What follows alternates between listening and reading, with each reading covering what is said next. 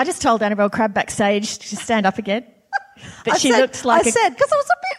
I wasn't anxious, but I was just like, oh, do- do I look all right? Like, how do I look? Do I look all right? And, I first, and firstly, I said you look absolutely beautiful. that's not true, does. actually. Um, and then I, no, I said, I said you look great, but I backed it up by saying you look like a cross between Grace Sullivan and John English. Which, yeah, I don't know. Look, we've had a day of saying cruel things to each other, I think Oh. it's fair to say. But I'm still winning, I think. Even though, like, the spots, who wore it better is still an issue. to be like, what is the thing with the spots? Because the spots are back a bit at the moment, aren't they? And the spots Yeah. are always a thing that you look back at and you think, why did anyone think that was a good idea? And I, I love spots. I think they're very pretty and, you know, feminine Uh-huh. and lovely. Yeah. Okay. Yeah. Uh, so this morning, But you we guys both- are all glad you forked out your money for that insight. Wow, it's absolutely snapping away already, isn't it? That's what they come for. it's this kind of high end back and forth. Um, so this morning, you said something massively cruel to me when I met you at the airport, but I actually can't remember what it is already because I'm so occupied by my subsequent triumph that I've forgotten. Look, it was it was early in the morning, and you was, it obviously was 10 a.m. people, so yeah, clearly not done her hair before leaving the house. Okay, and I no, that's accused true. her. I accused her of looking like Brian May from Queen.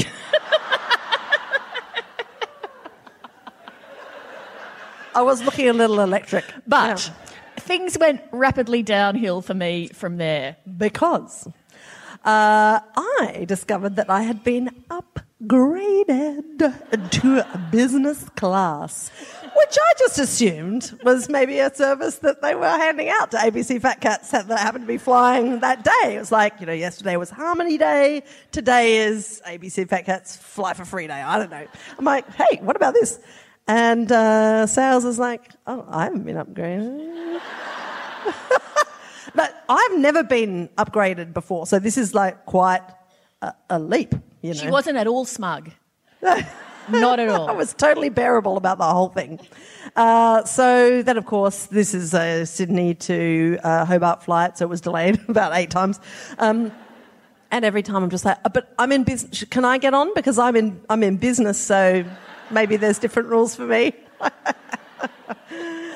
anyway, we board the plane, and to my rich delight, I discover that not only am I in row two, but Sales is in row what row? I, I think it was row 28, but it, whatever row it was is the one that you can't even put the seat back because you're back onto the toilet.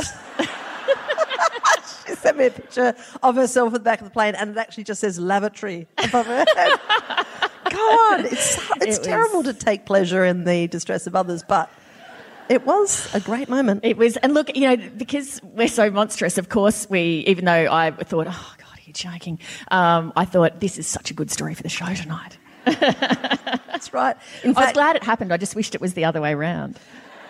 uh, she was thinking of like trying to contact um, Alan Joyce and trying to get him to send a message of support. it's just like unlikely to happen. I think Sales. Trim your sails, mate. Um, hey, it's great to be in Hobart. It certainly is. I don't think any city uh, that follows the podcast has been more in our grill than Hobart about coming. Like, where are you right now? How far are you from Hobart? Right now. How quickly could you Every get ti- here? Every time we post, like, we're doing a show in Orange. What about Hobart? But that's a fair question because pound for pound, uh, like Hobart is a more pleasant city to visit than all of the above named venues. So like, it's just sort of like, oh, why would I come here to visit your soft light and beautiful architecture and relaxed way of life and delicious cheeses? And we nearly had a scallop pie today, but we didn't because just couldn't Should we? quite do it. Should we? Okay, hmm. all right. There was a place we walked past that was guaranteeing six scallops in every pie, and I felt that seemed a bit prescriptive. Like I would like that. I would like it to be like a chocolate wheel effect, like maybe five scallops today, seven tomorrow. But the way my day was rolling, I would have got like one scallop, and you would have got, I've got 18 scallops. That's true. That's because I'm bivalve curious. Whoa. You can have that for free, people. Thank you. Uh, Okay, I have been holding on to something that I have been so dying to talk to you about, and I've been holding on to it for the show. Um, so, can I just start? You certainly can because I have no idea what this is going to be, but Sales has been all mysterious for about a week and a half about oh, there's something I can't say too much and blah blah blah blah blah blah blah. So there's something she's been doing that I don't know about. Apparently it's amazing. So let's all hear it. Um, wow, with that build up. No, really. God. Sucked the wind out of your spinnaker there, didn't I? I feel like the only thing that could sort of work with that build up is to go.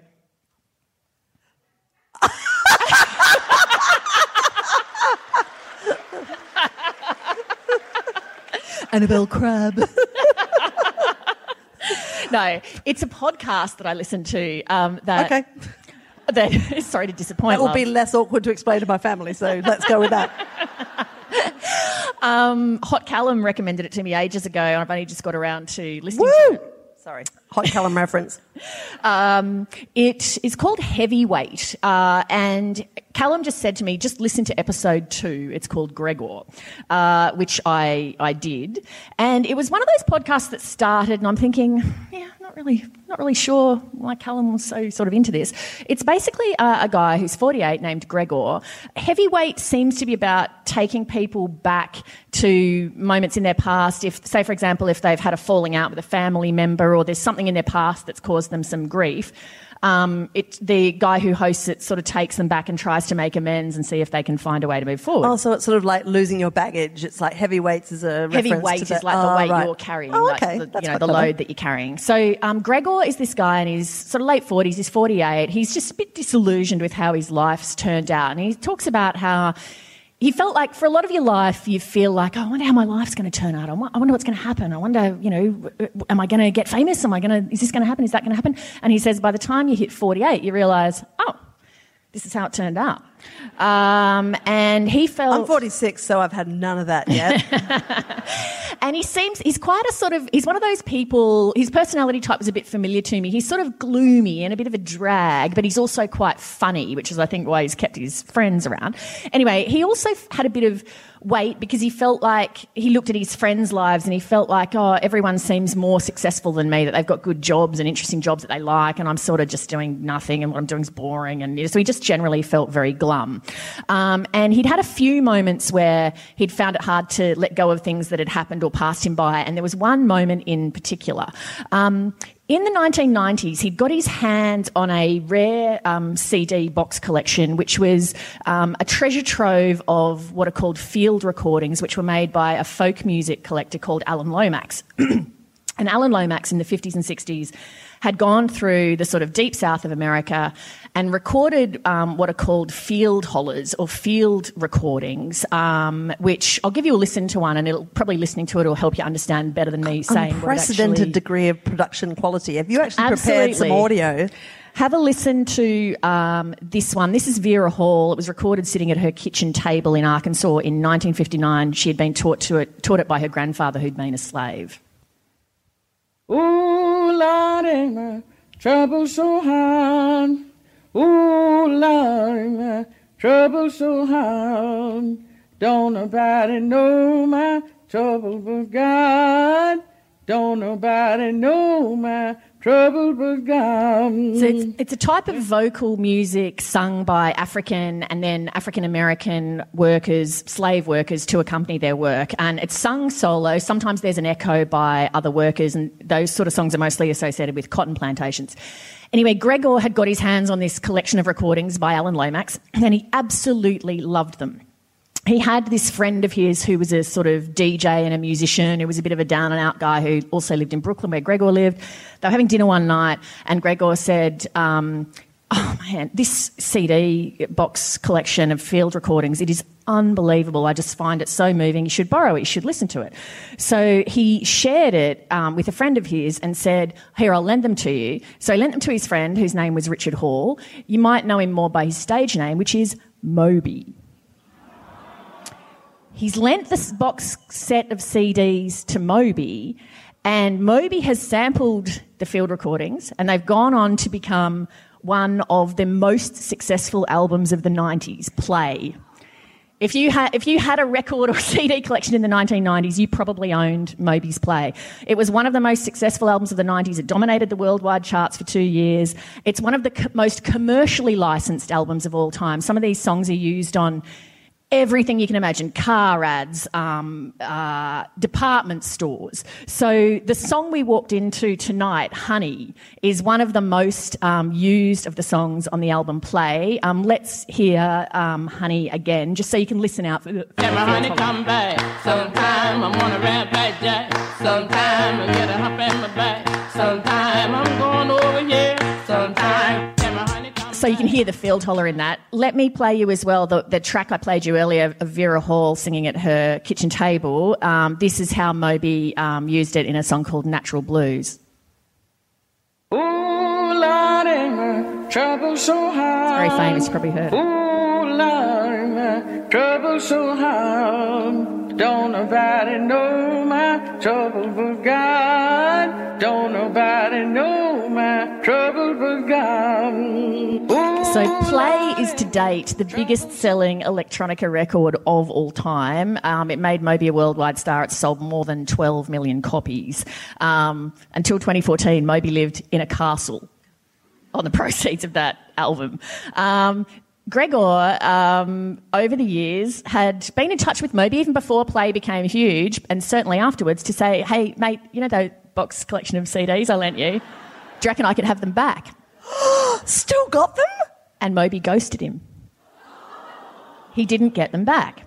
And he, Gregor had not been able to let go of this, that he Um, lent, Understandably, I think. that he lent Moby this material that Moby, you know, f- full credit to you, turned into this mega, mega, mega hit and then didn't return the CDs and ghosted him. And so Gregor, uh, when he's talking to the guy who hosts the podcast, says, um, I can't let go of this and I, I want the CD set back.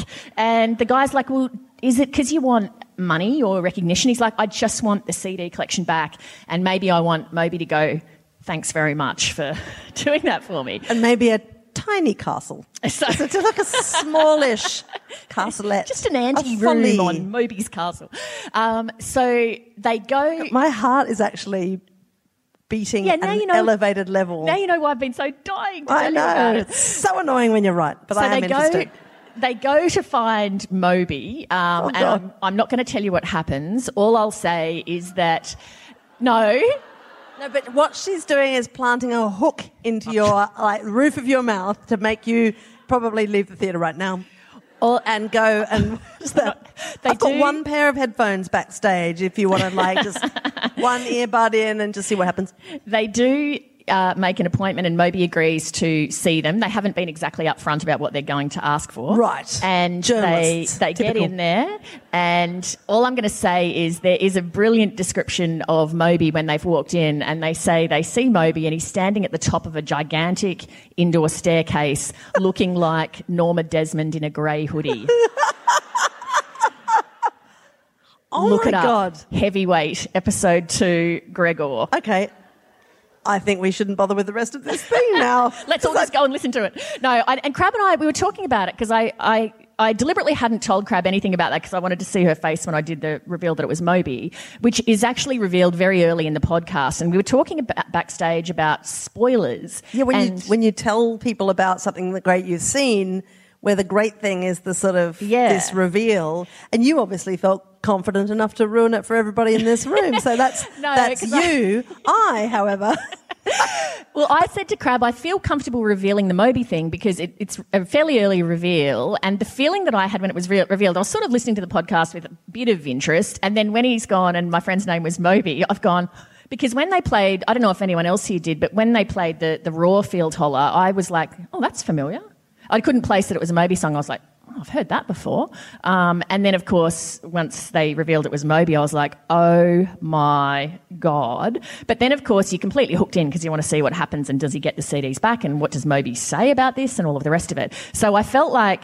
Um, that the, the interesting thing is what happens after they make the appointment to see Moby, not necessarily. As interesting it is, as it is, the spoiler, I think, would be to tell you what happens after he goes to see Moby.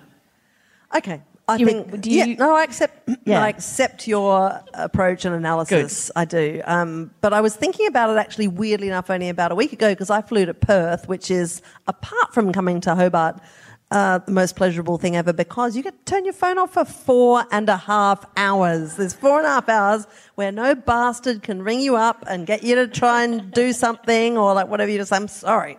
I'm in the air. And if anybody ever really seriously gives mobile phone coverage on planes, I'm going to hunt down that person. I just that I don't want that ever to happen.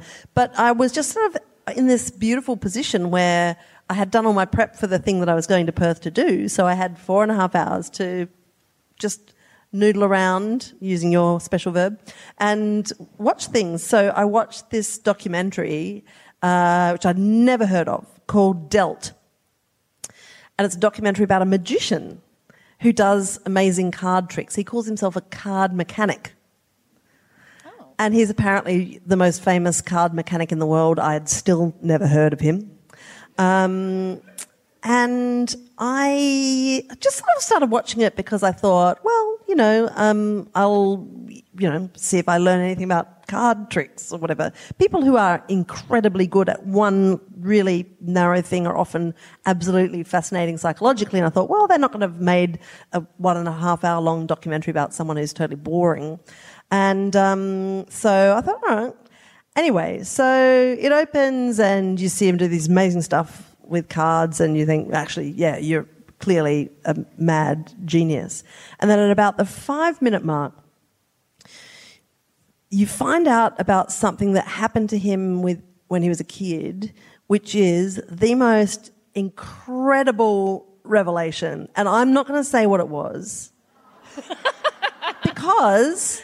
Is it in, is that the the reveal of the thing, or Yeah, and then is it early, you, is it an early reveal in that? yeah, it's like about five minutes in, and I don't want to say because the sheer joy and delight of seeing of of the surprise was this amazing moment, and the rest of the film is about you know what he does, but it's also about how over the course of his life and his family's life they've dealt with this thing. And now I'm feeling like I'm being a jerk by not saying. Like, I mean, should we do a vote or something? Because like ah. it's it's. I felt like I was in this plane and I just went, oh, what? Is it a reveal that you could share, sort of in a short sentence? No, because I'm, could- I'm getting to a point. No, but is it is it a short reveal or is it long? It's a really short reveal. Okay, because we could we could ask people because my concern is if you reveal it, if for people who don't want to hear it, they don't have any option, they're going to have to hear it. But if it's just like three words or something, they can just maybe It's put their amazing. fingers in their ears and Can hum. we get the house lights up? Can we get the house lights up? Because like I went home and I said to Jeremy, my beloved other half, I watched this thing. It's about a card, you know, about this magician and blah blah blah. And um, he was he was like cooking and doing this, and I'm like, "You're not listening, are you at all?" And he's like, "No, no, no." He was like, "Blah blah blah, what?" And I said, "There's this amazing moment where you find out this thing, and it's incredible." He's like, "Eh." and it was one of those things I thought. I could ask you about this conversation two minutes from now and you'd have no recollection of it. So then I found it and made him watch it. Well, he found it um, because I'm no good at finding things. And I'm like, just watch the first five minutes. And then at the five minute mark, when the reveal comes, he's like, Jesus! And then we watched the whole thing again. wow. Second time I'd seen it in 72 hours. So can we see So a, this sho- is a like show this of guy. hands? He he practices cards 16 hours a day. He's now in his 60s. He has. I mean, he can. oh, I think I think I just worked out what this reveal is. Um, like you- amazing. Put a sh- do, give us a show of hands if you want to know what the secret is. Okay. Oh, everyone wants to know. If you so beginning of the film, he's doing he's performing in Vegas. He's like the most famous apparently card magician in the world. My range of card magicians of whom I've heard is not wide, so I accept that that's true. Okay, hold your fingers in your ears if you were going to go and watch this film Dealt and um, we will blank this on the podcast. Yeah, the reveal, and then you can go to a little locked box that uh, Kathy Beale will organise. okay. In fact, I'll just mime it. I'll mime it. So close your eyes. Okay. So the big thing that you find out about this guy who can do these incredible card tricks is Can I guess it? that he Can I guess? Yeah, I knew that was what it was. Yep. Yep. Um, I'm just trying to. amazing.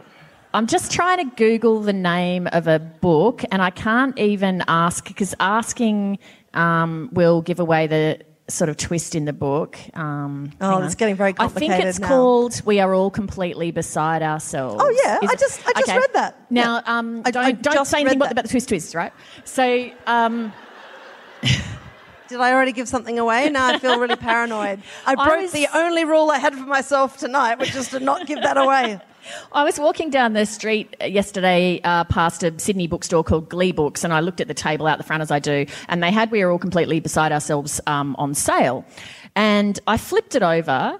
I don't know why, um, but was reading the blurb on the back, even though I have read that book, and it said, you know, XYZ is this family, and it's mum and dad, and they've got three kids, A, B, and C, and C is blah, blah, blah.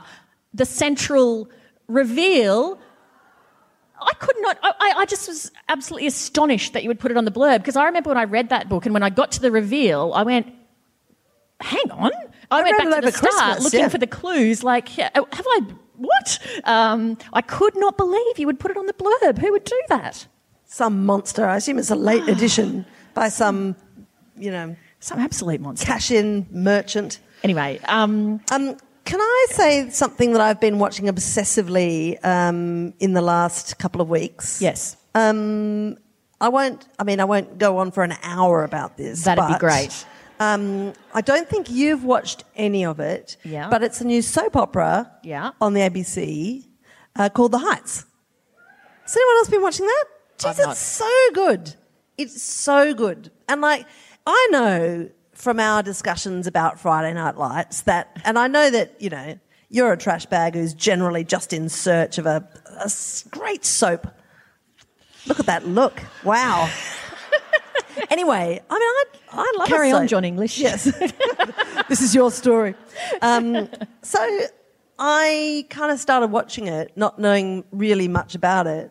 And I'm just absolutely along for the ride. So, like, it's actually filmed in Perth, although it's sort of set a bit anywhere. And The Heights is this sort of like um, project, sort of apartment, public housing building.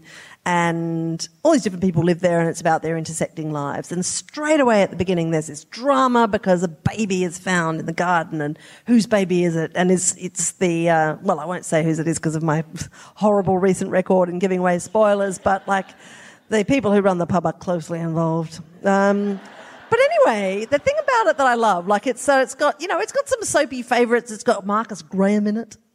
Oh yeah. Yeah. Oh, wheels. Still got a bit of a rusty leg. But, uh, but the great thing about it is um, that it's got this fabulous cast and it's funny. It's really well written. And it just seems full of life and full of authenticity. Like, So when you say it's a soap, is it like are you talking home and away, or are you talking Oh, sea not- change, or are you talking? No, like- it's it's a sort of like a it's more gritty, I guess. It's more like absolute inner city um, kind of dramas.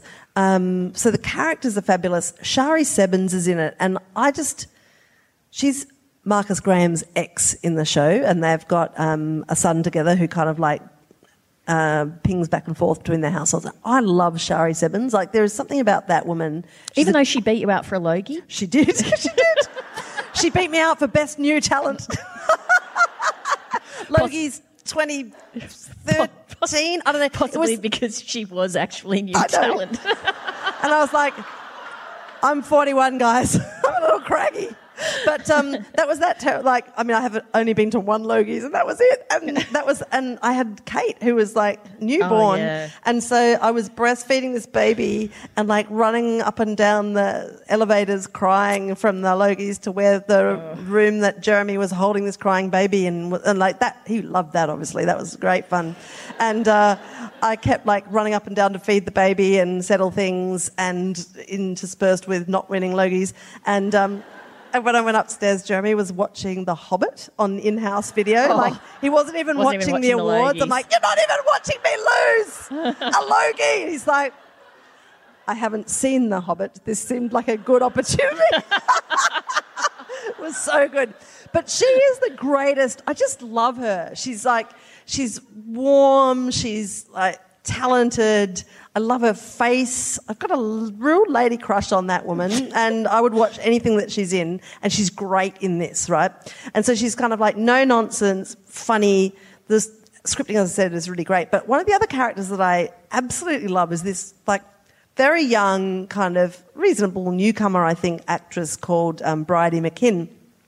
And she um, plays the daughter of Ros Hammond, who's also in it as a um, emergency Hammond. room doctor. I know you do. That's why I put it in, just to keep your interest alive. And um, and so the baby that gets discovered gets taken to the hospital, and Ros Hammond is like looking after it. And her daughter Sabine is this kind of like great like sasspot character. And about I don't know, like maybe it's in the first step or maybe the second step. I can't remember, but it's sort of, she's starting a new high school and she has cerebral palsy, but you don't really it's never really addressed as an issue. And I love that she's just this great actress and she's not a special serious plot line about the difficulties of having cerebral palsy. She's just like this awesome character. And I really am loving almost every element about this show. And it's hmm. like all 16 eps are on iView. Nobody at the ABC has said, you better mention that show when you remember it. I just sort of stumbled across it and I watched one ep and now, now I'm sneaking away to watch it on iView because it's oh. so good. All right, I'll have to get into it. You know how you said before that I'm just a massive trash head? I try and say that about once a week to anyone who'll listen with a microphone. Like, but uh, I, I noticed you like you you kind of smarted a bit when Well, I would said you that. would you like to know the book I'm currently reading? Oh God. Oh, let me guess. Is it like it's Francis Fukuyama? I am actually about to read that. No, Lucky it's, guess. It's Brideshead Revisited by Evelyn Waugh. Oh yeah, I've heard of it. Thanks. Yeah. Now, it is actually, when I say reading, I'm not actually reading it. Uh, it's the first audio book I've ever listened to. And Oh. I did this, I think I mentioned on the podcast I was going to give an audio book a stab um, because with my book, they said to me, Oh, can you read the audio version? And I sort of felt like, "Oh, Really? Like, who listens to audiobooks? And I discovered tons of people listen to audiobooks. Um, How did you and find that process of recording yours? Because I did the wife drought as well. And by the end of it, I just really hated myself for writing such long sentences. Yeah. I'm like, curse you! I, I've found uh, with all of my books that by the point at which you've. With all my books. With- I found with all I've my got books. three. I'm constantly being. Uh, three. well, how many Thank audio books have you done? One. no, but what I was going to say was I found with all of them Call when you're back the when end. you've got a statistically significant sample. when you when you're at the end of the writing process, I am utterly done Sure. with the material. Yeah. I'm I am over it, and so to have to then sit there and read it aloud was hard work, and also because of the nature of the contents Oh, of my yeah, book, it right. was God, very I'm- hard work. But um, when I so I was sort of surprised how many people would say to me they'd heard the audio version. Then uh, when I was on holidays over Christmas, my friend had uh, I think I said this on the podcast BBC Four on. It was Michael Caine reading his own memoir, and I was just riveted. well, that'd be brilliant, wouldn't it? Oh, it was unbelievable, absolutely fantastic. Um, I couldn't do anything; I was just glued to it. So when Um, you say that Brideshead Revisited was your first audio book, that's not possibly strictly true. well, I only heard one hour of Michael Caine on the radio reading a bit of his, And you're like, so well, I've it was like I had Caine. I had foreplay with Michael Caine, but I've gone all the way with Brideshead Revisited. So uh, I.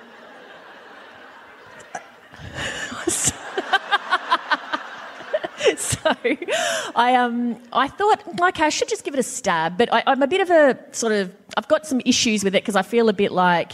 Is it really? People say, "Oh, I'm reading such and such a book." Well, you're not really, are you? You're listening to it. It's a different experience.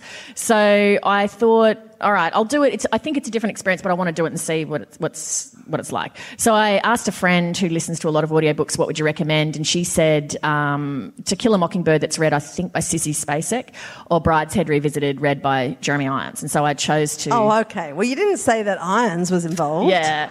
So, so I chose to do Brideshead Revisited. And when it's, I have to say, from the get go, I am just blown away by Jeremy Irons' reading. Oh my God. It is phenomenal. And what has happened is exactly what I suspected would happen, which is I get distracted and don't pay attention. And I, have sort of lost the thread and then I think, oh God, I've, what's happened in the past? And I don't know how long I haven't been listening, so I'm not sure what's going on. And then you try and rewind to a bit where you were still paying attention. And then and I'm then like, oh, you're I sort of heard this and I just, I don't know. So that's exactly what I feared would happen with me in audiobooks. And then what's kept me listening is 100% purely the quality of Jeremy Irons' storytelling, which is phenomenal. But then now it's moved to the point where I use it as a sleep aid. Because I like going to sleep to the sound of Jeremy Irons speaking to me. So- it's so It's really nice. because like I've known you for a, like a long time, and I've sometimes I just think I've heard everything about you that like, and then sometimes I think no, there's more, and that's a bit more. Because Um, I was wondering if I might, because I've never read Brideshead Revisited, so I was wondering if I would be better to pick a book that I've read. Like I thought maybe I might go to 1984 because I thought it feels like it's relevant to these times, and I thought maybe it's read by somebody like surely 1984 is read by somebody amazing. Well, maybe. I don't know. There might be a few versions. See, I think what we're quickly learning is the secret is you just get any old bilge and get like Pamela Rabe or Marta Dusseldorp to read it, and that would be fine. Right? Exactly. That is exactly what, I mean. what you could, could possibly go wrong? Well, as long as you've got this mellifluous voice Exactly. coming at you from under your pillow, doesn't really matter whether you're paying attention or whether you're keeping track. As, As someone who has a mellifluous voice coming to them from under their pillow, I highly endorse it. It's yeah, I know. great. Now I'm just going to add that on to that podcast that you mentioned. Whose name I've What are you forgotten. reading?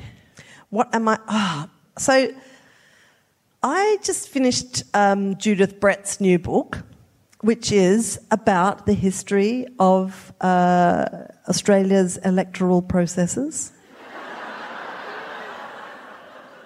oh yeah. Oh, I hear you laugh. Tell me more. I know. So Judith Brett, her most re- his most recent book is actually a really great biography of one of Australia's most famous and interesting prime ministers, Alfred Deakin, um, who was, of course, a, um, uh, a spiritualist and a man who, while he was in office, all the three times that he was in office, used to write a weekly column about Australian politics for um, a London newspaper. He used to write it and send it off um, anonymously, and it was published. And sometimes he'd be like ripping the piss out of his own government. I just, I love that. Anyway, uh, moving on. Um, her new book is called From Compulsory Voting to Democracy Sausage. Now, I understand that if you're going to pitch to, let's say, your teenager, this is a really interesting book about the history of compulsory voting in Australia, you know, uh, your kid and pretty much anyone else is just going to say, well, that sounds tedious. It is not. It is a really fascinating book. And it's, I just, there was a surprise on every page. It's still not clear to me what it's about. It's about how Australia got compulsory voting because, like, you know, we're all um, used now to turning up to vote and everybody has to vote and you get a fine if you don't. But we are only one of 19 countries in the world that have compulsory voting. And in fact, we're only one of nine that enforces that by means of fines. So, like, we are really really unusual. And the story of how that came to pass is absolutely fascinating and it's very, very, very unique to Australia. Now, we all know that um, Australia, um, we gave women the vote in 1894 in South Australia, and that was like a absolutely world leading uh, development. She's got a great story in there about how that happened, and I, you know, had I'm from South Australia, so I'm like, "Whoa, yeah, suck at everybody else." But what I didn't realise was that the vote, which happened late at night in the South Australian legislature, this is pre-federation, so we're all running around being crazy colonies and stuff. Um, there was like a real pitched battle because the Conservatives did not want to give um, women the vote, and there's these sort of women's lib types and you know wringing wet uh, individuals wanted to pursue it. So um, the proposition was to give women the vote, and at the last minute, the Conservatives hammered on an amendment to the legislation because they knew they were about to lose. So they were just doing this whole like, oh God, how can we upset this apple cart? Okay, we put an amendment on saying, well, if we're going to give women the right to vote, why don't we give them the right to stand for public office as well? Hey? That'll blow it out of the water. And everybody voted for it. So that's how South Australia not only gave women the vote, but also the right to stand for office, which was uh, a, highly unplanned outcome at the time. So this book's full of all these like amazing stories like that that just made me think far out. Like history can be a bit accidental sometimes, can't it? It's no lending your CDs to Moby. Oh, though, come it? on. Seriously, though, it's a really. Oh, you're so unkind. I'll tell you what, the other thing that, um, that really grabbed me about this book, too, because I mean, we also um, like to talk about um, women nationally in Australia getting the uh, right to vote in uh, a piece of legislation that went through um, post Federation in 1902, in fact. And um, I always knew that the right to vote for Indigenous women was delayed by a shameful four, uh, six further decades. Um, but what I didn't realise um, was that the mechanics of that vote in 1902 actively disenfranchised Indigenous people. Not so even Indigenous men that had the vote before then lost it as a result of that Oh, vote. I didn't realise Yeah, that, that, they had it and then lost it. Wow. Well, I mean, it was it was incredibly restricted because it was um, uh, if you just happen to own land through the crown system, you know. But I hadn't realised the um, the mechanical way that that legislation actively stripped um, Indigenous people who had the vote um, of uh, of the votes, and so she um, includes a couple of um, a couple of pa- passages from the Hansard at the time that are just absolutely appalling. And so I, I don't know, it's always worth reading more about your history, but that piece of legislation that I'd always sort of thought was a source of pride, which it is in some ways, is also this source of like historical shame, which, um, I mean, history is never one way or the other, right? Like, anyway, it's a, it is a great, great book. So you can all just sod off and talk about your. You can have your Moby back. What, are you, what have you been reading? Um, I have not been reading a lot actually because It's like Jeremy Irons is just mumbling at you from under your pillow. Yes. um, I did watch a doco that I really enjoyed. Uh, it's on Netflix. It's about Kevyn Aucoin, the makeup artist. Don't you just love this? Like, what have you been reading lately? Oh, not much actually. Oh, good show, everybody. everybody listens to this podcast for Sales, not reading anything at the moment. no, I, I have read a couple of things, but I more want to talk about things I've It's watched. totally fine. I'm just yanking your chain. Um, Kevyn Aucoin was. Um, you know when the era, the real era of the supermodel, which was sort of around 1990, when it was Cindy That sort Crawford. of, I'm not getting out of Naomi- bed for less than exactly $10,000. Naomi Campbell, Cindy Crawford, Claudia Schiffer, Linda Evangelista, Christy Turlington, um, that crew. Um, the sort of absolute, you know, makeup artist du jour was this guy, Kevyn Aucoin. And he had, you know, if, if you mention his name to any makeup artist of, you know, sort of 35 and older, they'll just be like, he was, I had all of his books, you know, blah, blah, blah. He was an amazing makeup artist. And so he did a lot of um, absolutely famous covers and, and um, you know, things like that. Anyway, this documentary is about, he was sort of a real, you know, celebrity almost on the level of, you know how, say, like Annie Leibovitz and people like that become the sort of celebrity photographer. He was that on makeup. Um, and this doco is about his life and where he came from. And he grew up in this sort of very poor southern neighbourhood. He was gay. He was relentlessly bullied at school. Um, and he had been uh, given up as a baby by his mother and adopted by a family. And he'd always found it hard to fit in. He was uncomfortable in his own skin and relentlessly bullied, so made to feel like, you know, you should be uncomfortable about yourself.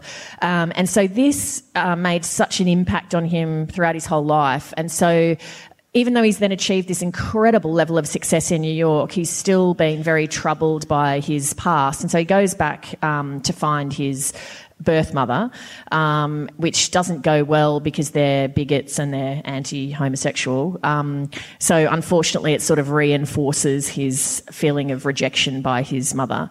Um, and he he's he died many years ago, so it's a sort of you know retrospective documentary. But it's really amazing looking. Um, it, it's very sad, and it's very it just is a reminder of how important it is for chil- with children for them to not have these kind of things happen to them because it's so impactful on them in later life. Um, and just looking at his work also like the sort of all of the models talk about how the way he would make people up was basically almost erasing their face and then bringing it back um, and What making sort of them, like making it a blank and then making it like a blank Oh, canvas yeah. and then bringing it forwards. And so it is quite amazing because you look at everyone that he's making up. They're often very beautiful women, but then there's other women as well. Um, there's a bit where he does um, Tina Turner, he does Barbra Streisand, tons of different people, and he really does have this incredible knack of making everyone look like the best possible version of themselves. But more than that, he has another skill which great makeup artists I find have, which is he makes you feel good about yourself. Um, and so everyone wanted him as their makeup artist because he made them feel like they really were beautiful, and he made them feel like you, you are a beautiful looking person, but you're beautiful looking because you're a beautiful person inside, and I'm just making that reflect on your face. So people really loved working with him. But over time, he became um, more and more self destructive, and then by the end, he wasn't working much at all. In fact, there was a close to his death, he wasn't booked for the Oscars, which was a, just for someone of his stature was an, a devastating blow. Anyway, it's a very interesting documentary because I know you, like, I've got you now addicted to sort of fashion documentaries I know, well. yeah. I watched the Vivienne Westwood one recently, actually, which um, Where's that? Where, where did you watch that? Um, I watched it on an airline, but it was. Um, I assume that it's now available wherever you um, legitimately get films from because Yeah. like it's out of the cinemas. So, Right, so it's and I saw on it on an aircraft, and I had meant to go and see it in the pictures just because I I'd read that this film had been made with her corporation and that she was now widely denouncing it, which sounds like a Oh. very Okay. Vivienne Westwood thing to do. And in fact, like the most fascinating parts of this film, and um, she's interviewed um, extensively, and like you know, she lived so many lifetimes. Basically, she's this incredible um, designer who was sort of. Kind of resisted by the British fashion establishment for a long time. You know, she was a, um, a single mother and a punk, and then she hooked up with Malcolm McLaren and um, opened a shop that was just selling records and rubberware. and then she kind of became this um, kind of extraordinary figure in British fashion. Um, but they like went. They took ages to ever make her fashion designer of the year because she was just so awkward and difficult. And she's completely awkward and difficult throughout this whole film. In fact, half the time she's being interviewed and she's just like squirming around in the chair. She's like, I don't want to talk about this. It's boring. It's boring. It's just boring. How And, old like, is she? She'd be in her, I guess, late 60s, early 70s. I heard in the audience, I'm like, 60s, late 60s, uh, early 70s, I'd say. I don't know. She's kind of, um, anybody know for sure? About right, I guess. Yeah. Anyway, she's just like, she's kind of this ultimate iconoclast, really, and uh, uh, just a relentless reinventor, which I also like about her, as well as the fact that her tailoring is amazing. Hey, I I, should- have one dress made by Vivienne Westwood, which Oh, I bought on sale on this, you know, website once. amazing on it's you. made out of silver plastic. It is an and amazing it's just awesome. Yeah. Um, hey, I should have asked you before. I just realised when you raised the audio version of Harry Potter, Hmm. you went to see Harry Potter and the Cursed Child.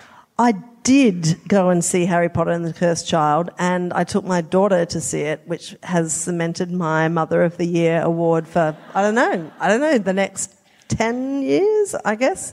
And um, my daughter is a massive, massive Harry Potter fan. So, like, she's got trivia, she's got um, a Gryffindor t shirt, she's got, um, she writes short stories, you know, she's been absolutely soaked in that series.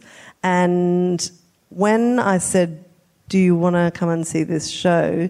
She was in a state of excitement that really you can't, I couldn't really describe it.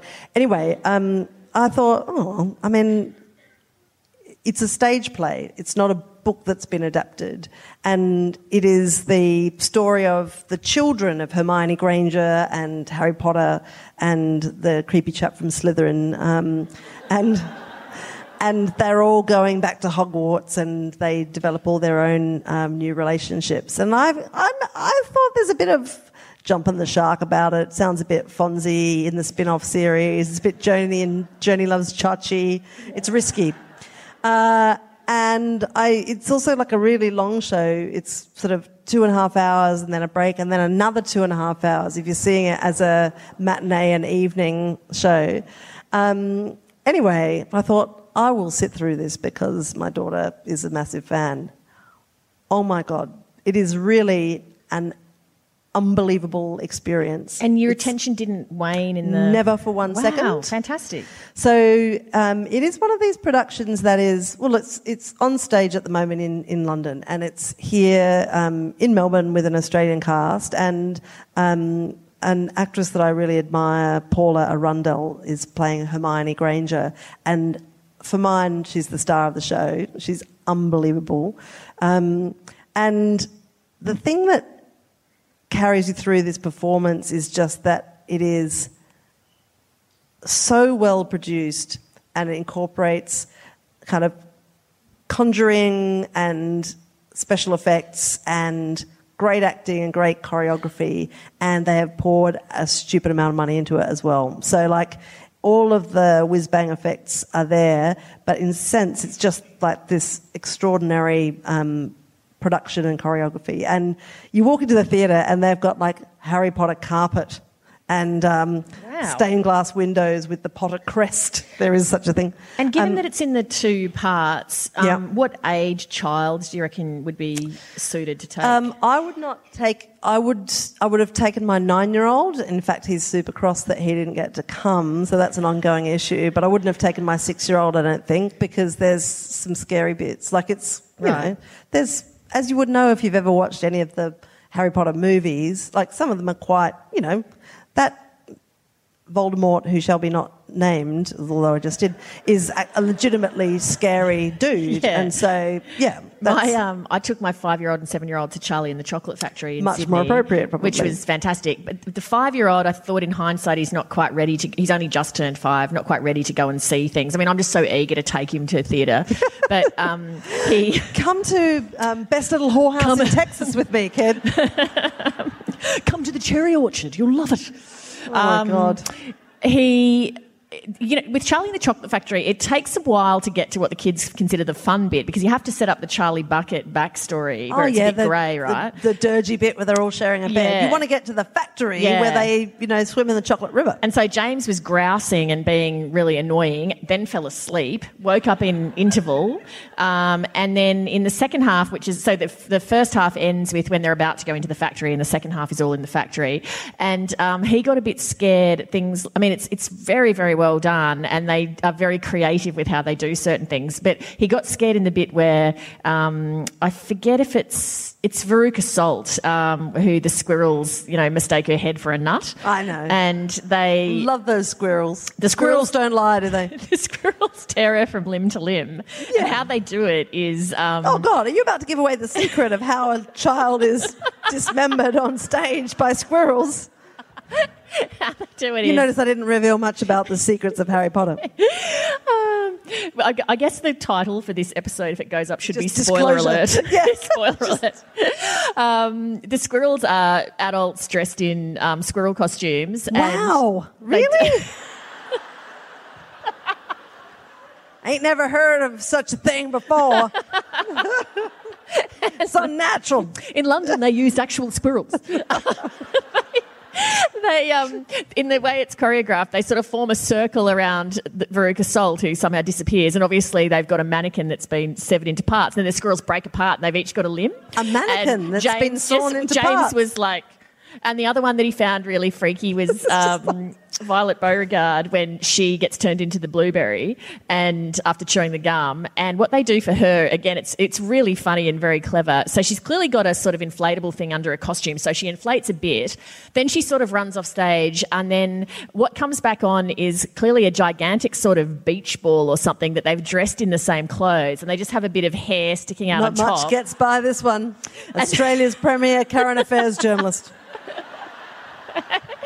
Then she goes off stage, or oh, the ball goes off stage again, and the father runs after her, and then you hear a loud sort of pop, and then he comes on and he's covered in blue goo. And so James was like, you know, like, how did they make that girl explode? And so he was, he took it all quite literally. So I had to say, no, no, it wasn't actually, you know, they didn't really explode her, blah, blah, blah. So yeah, I sort of thought, oh yeah, a bit too small. And were you loudly and irritatingly whispering this to him in the middle No, of the theatre? he, saved it for the end. Luckily, he was just cuddling me pretty tight. But the seven-year-old was massively into it. He absolutely loved it, and it's. I found it very hilarious and really inventive how they did all of that stuff. Hey, there's only um, there's two other things that I really want to talk about. Can I interrupt you first to say one thing? course. Because we, if we run out of time, we can't run out of time for this. Um, Yeah. Because I. But we can run out of time for my two important things, apparently. Wow, you're about to look like a real jerk when I say what I want to say, uh, which is, as you know, as we wander around this country responding to people whining about how we've not been to their place yet. We do like to locate a charitable organisation in every destination to uh, to contribute to uh, percentage of sales of tickets.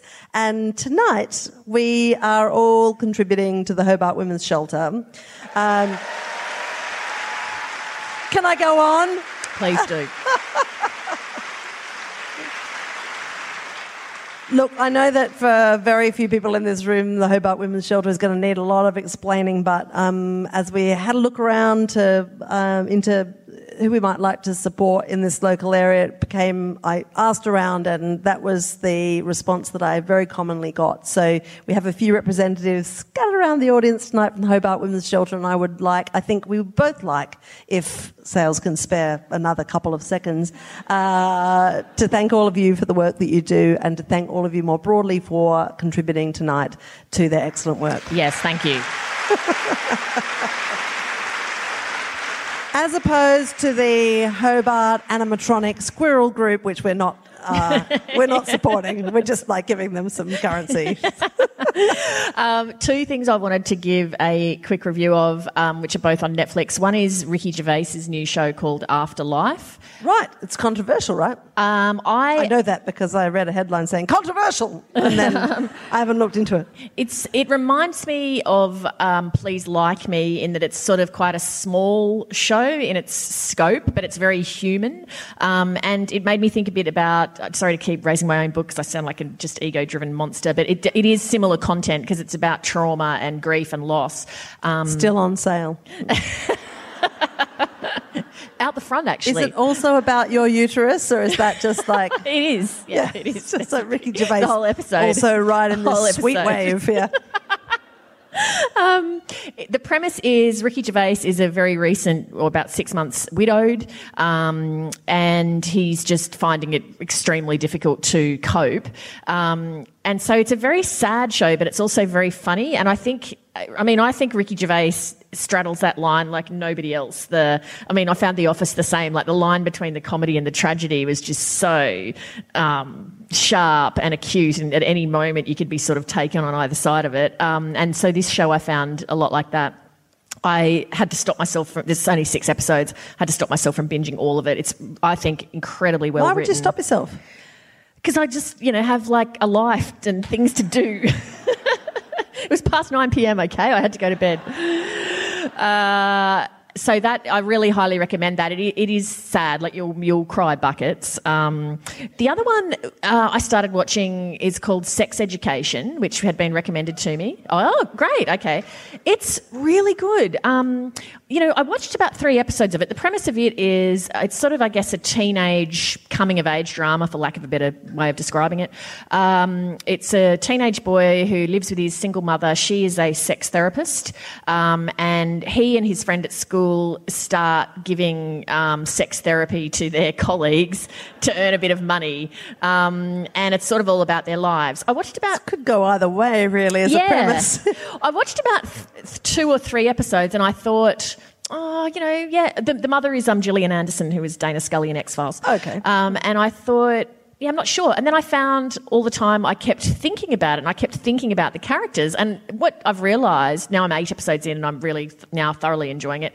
Um, it's one of those shows where you it makes you care about the characters really quickly, and you become quite sort of invested. They're all quite they're great, diverse characters, um, and it's just very well done. And I'm loving it. I love how you just say, "Oh, I've watched two or three episodes just to test it out." Like, how do you find the time to watch all this stuff? Because, like, In bed at night. Mm. Yeah. do you still Before have I- Jeremy Irons before- under the pillow at I the mean, same time? At a certain point, Jeremy says, Come on, darling. I can't wait around all night. Stop flirting with this sex education and come back to bed. Leave that ghastly Idris alone and come back to bed. Oh, it's been marvellous to hear a little bit more about your private life. now, I- do we have like 30 seconds left? We do. You can you, So- can you can take us out. No, I do have an idea, and that is so this show sold out uh, some time ago, and then um, I think there have been a few people that got tickets at the last minute because they were restricted view seats. So, like Jeremy said, well, apparently there's a few seats that are restricted view that haven't been sold. But like, for God's sake, let's sell them at a knockdown rate so that people can come. But then I thought, well. I don't know how restricted the restricted view is. That I think if anyone's been dealing with a restricted view tonight, then we should get Sales to do something ridiculous on a particular part of the stage that addresses your restricted view, right? So let's get that Moby song that you love so much up. And then Sales will dance to it because this is part of her fantasy. She loves to perform and dance on stage. So, do we have enough audio of that Moby thing to give us 30 seconds of dancing in stupid part? Where's the Yeah! restricted Trouble views? so high. Ooh, You know she wants it. Don't nobody know. Start over there. Where's the restricted Then over views? there. Don't. Where are the restricted view people? Wave if you're restricted. Oh yeah, back there. Dance Do you know what this is actually, I reckon, a good tempo for? What? The Highland Fling. It is. You're the one who's I'm trained. not sure about these heels though, but You know give it a that she was go. a Highland fling dancer when she was a little kid. Okay, here we go. All right. All right.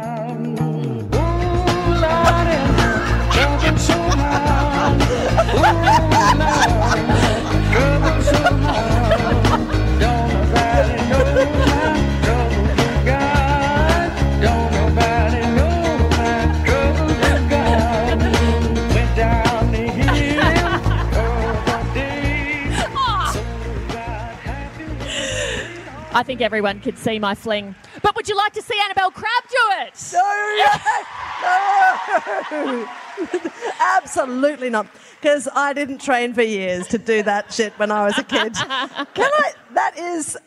Nobody had that idea before just now. So that is uh, She literally did spring that on me. tribute to this woman's absurdity in the face of social challenge. I give you my friend Leigh Sales. Thank And you so Annabel much. Crabb.